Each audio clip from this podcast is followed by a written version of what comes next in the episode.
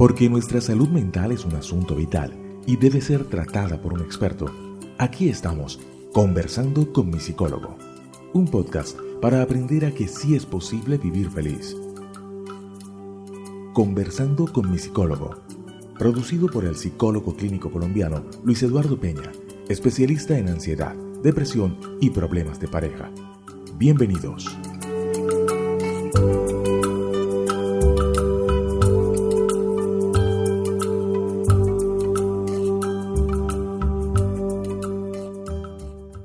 Hola a todos, estamos muy contentos de estar con ustedes en un nuevo episodio de la serie de podcast Conversando con mi psicólogo. Soy Jenny Vélez, comunicadora social y saludista, y como es costumbre está con nosotros para conversar el psicólogo clínico colombiano Luis Eduardo Peña, experto en trastornos de ansiedad, fobias y depresión. Hola, doctor Luis Eduardo, bienvenido. Hola Jenny, qué gusto estar nuevamente contigo para grabar el episodio 17 de nuestro podcast Conversando con mi psicólogo. Y muy contento Jenny por la acogida cada vez más grande que nuestros oyentes nos dan. Ya estamos a punto de completar las 6.000 descargas de nuestro podcast y lo cual pues es una gran satisfacción para nosotros que hemos puesto tanto interés y tanto amor en la realización de este hermoso proyecto. Así es, muy bien, están todos invitados a seguirnos escuchando en este podcast. Bueno, Luis Eduardo, ¿y cómo le fue a usted en su último viaje? A mí me fue muy bien, estuve en la hermosa ciudad de Cartagena y muy contento y feliz nuevamente de regresar a mi trabajo. ¿Y a ti, Jenny? Pues, doctor Luis Eduardo, igualmente me fue muy bien, solo me llamó la atención que en el vuelo de regreso venía un señor conmigo, un señor aparentemente muy fuerte, muy sano, pero con un incontenible temor a volar. Imagínese, le temblaban las manos no podía hablar casi, estaba nervioso y al preguntarle quién era me dice, soy el jefe de bomberos de una gran ciudad de Colombia. Me sorprende ver cómo un hombre que tiene nervios de acero para enfrentarse a un edificio en llamas, rescatar gente, le tiene tanto miedo a volar en un avión, que se supone pues es el medio de transporte más seguro del mundo. Es increíble esa historia que me cuenta Jenny y eso ilustra lo idiosincráticas que son las fobias. Cada persona tiene unos temores que a la luz de las demás personas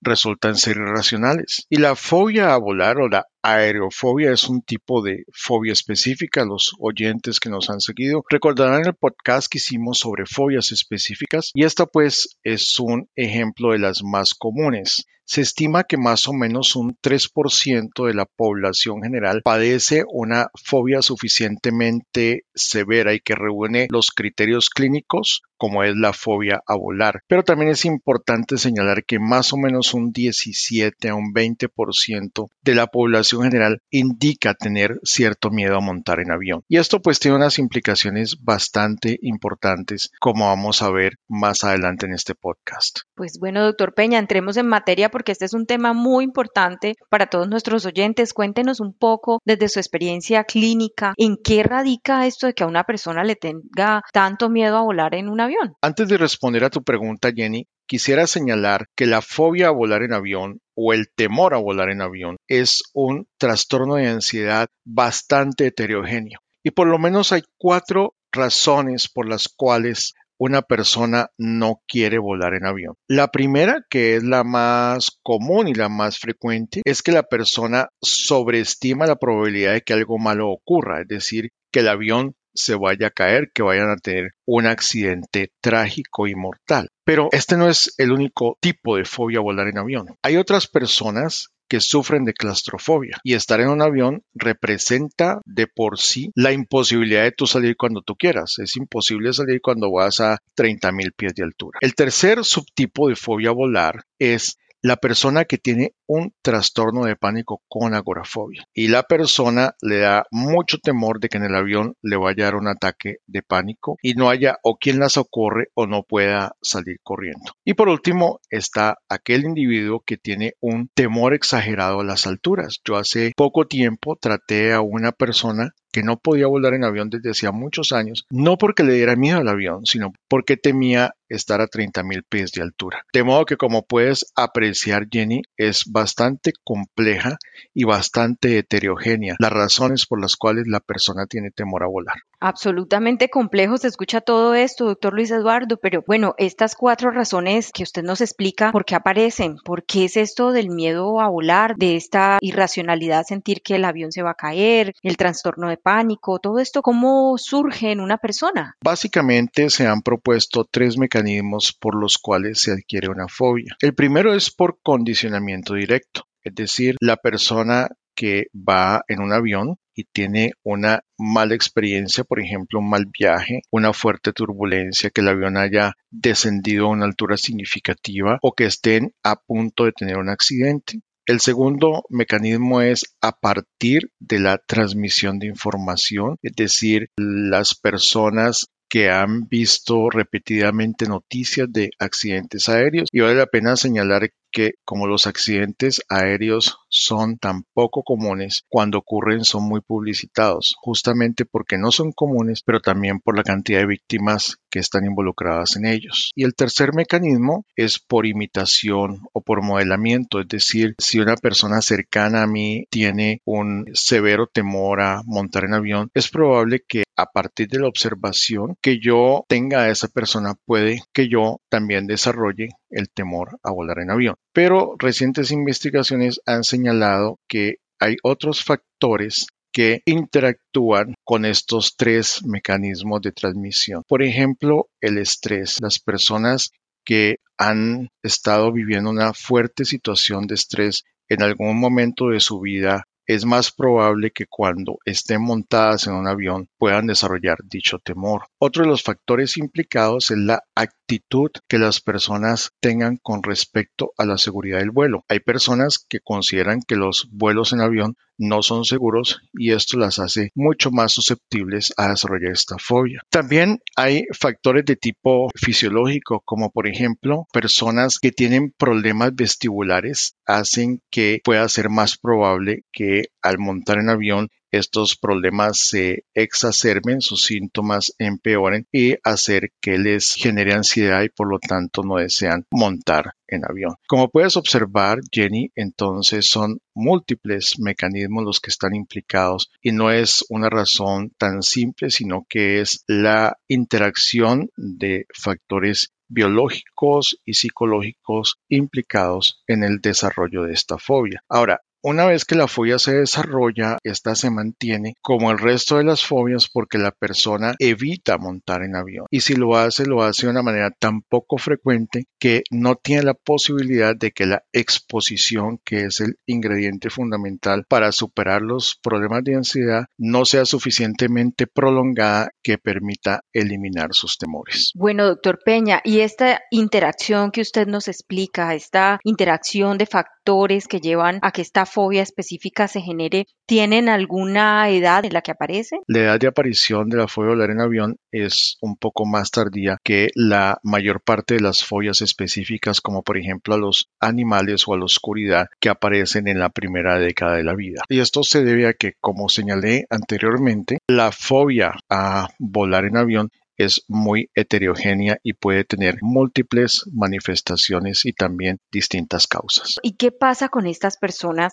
que manifiestan esta fobia específica. Es decir, no me imagino a un ejecutivo empresarial que debe estar viajando permanentemente con una fobia de estas. O realmente hoy día volar se ha vuelto una necesidad, estar constantemente en movimiento en otras ciudades. ¿Qué pasa con estas personas, doctor Peña? Como en el caso de las demás fobias, uno de los criterios para diagnosticarla es el grado de interferencia que esto tiene con la vida de la persona. Yo tuve hace muchos años una ejecutiva que era una mujer muy exitosa, pero que por unos 10 años había tenido una fobia a volar en avión porque en su viaje de la excursión de su colegio, al regresar a Cali parece que habían tomado licor y ella tuvo un ataque de pánico durante el vuelo. Ella pudo lograr manejar su fobia por mucho tiempo evitando volar en avión, hasta que en un momento de su desarrollo profesional decidieron promoverla a un cargo de mucho más responsabilidad. Como resultado de esta promoción,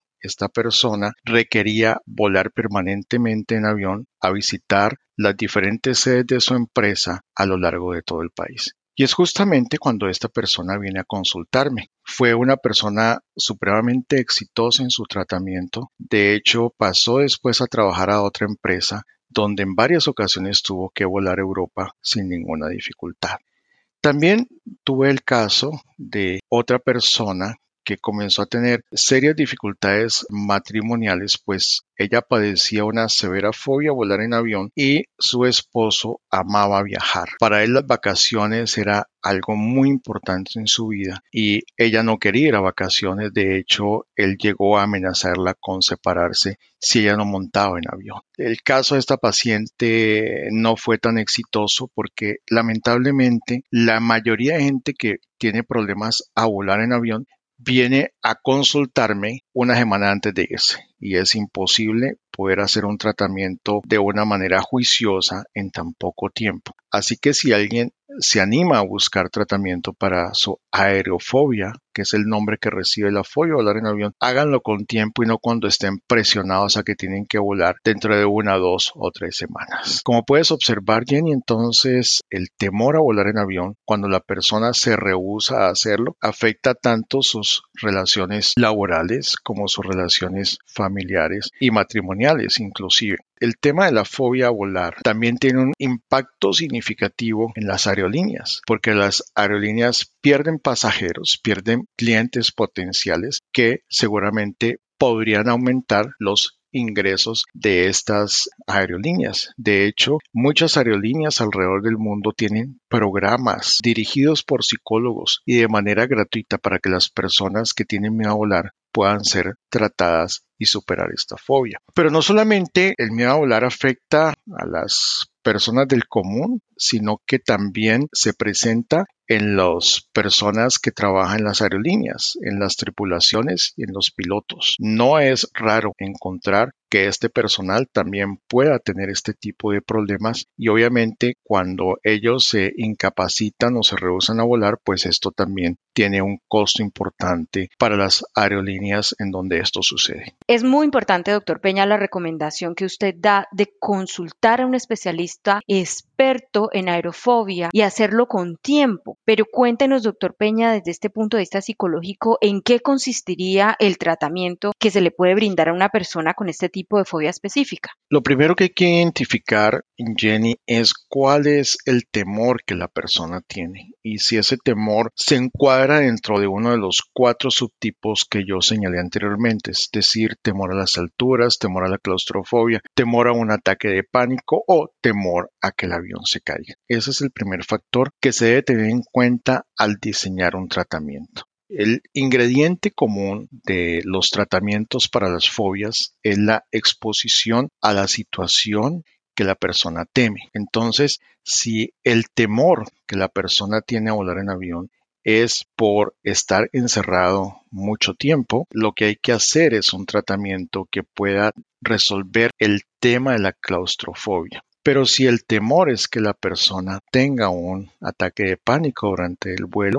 hay que tratar los ataques de pánico y enseñarle a la persona cómo se puede manejar de una manera más adecuada. Si la persona tiene temor a las turbulencias, lo que podemos hacer es lo que se llama exposición en imaginación, es decir, hacer que la persona se imagine que va en un avión y que el avión se mueve muchísimo, que sube, que baja, que la persona se siente muy mal, que está muy angustiada. Y esta exposición en imaginación pues es muy útil porque ayuda a que la persona le vaya perdiendo el miedo. También se pueden utilizar videos que uno encuentra mucho video en YouTube sobre turbulencias, sobre accidentes, entonces la persona también puede ver esos videos para que vaya perdiéndole el miedo a volar en avión. Lo ideal, si se cuentan con los recursos, es finalmente que la persona pueda hacer vuelos frecuentes. Primero vuelos más cortos y luego vuelos más largos y obviamente teniendo que atacar como aspecto fundamental del tratamiento el aspecto específico. Si el temor es, por ejemplo, aterrizar y a despegar, pues los vuelos cortos van a ser mucho más efectivos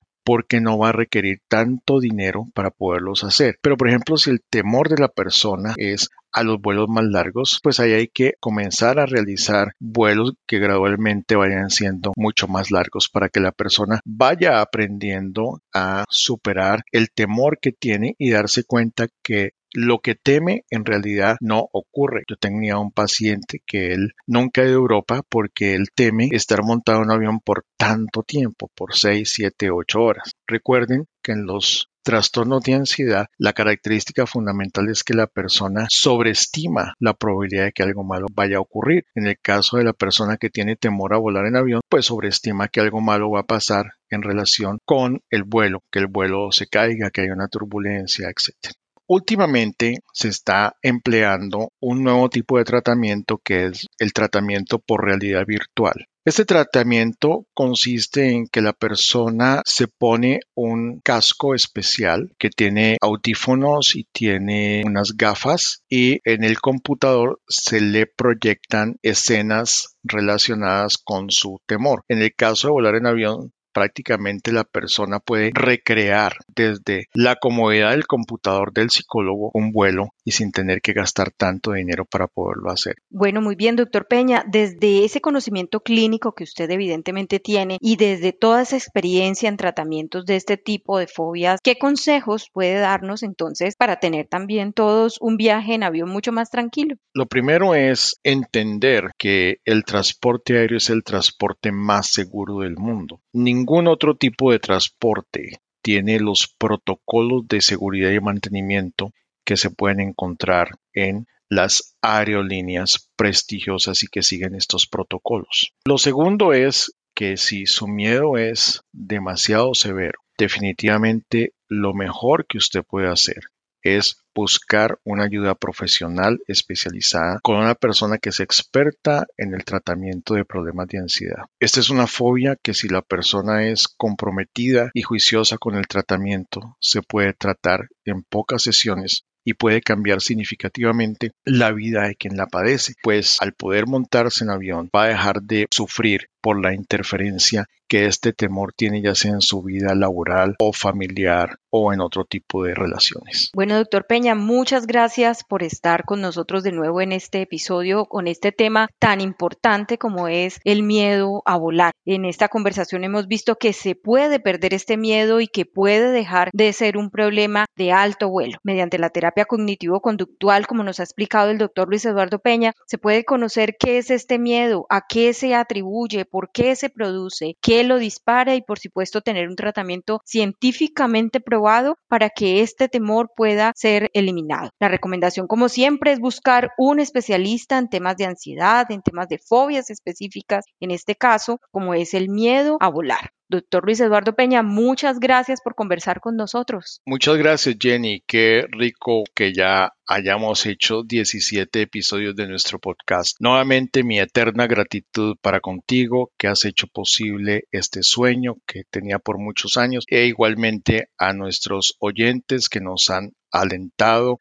para continuar con la realización de este proyecto. A usted muchas gracias, doctor Peña, por permitirme estar en este proyecto y gracias también a nuestros oyentes. Son casi 6.000 descargas de Conversando con mi psicólogo que está disponible en los diferentes clientes de podcast. No olviden que también pueden encontrarnos en YouTube y en la página web de misicólogo.com. Mi psicólogo sin P. Gracias de nuevo y hasta la próxima.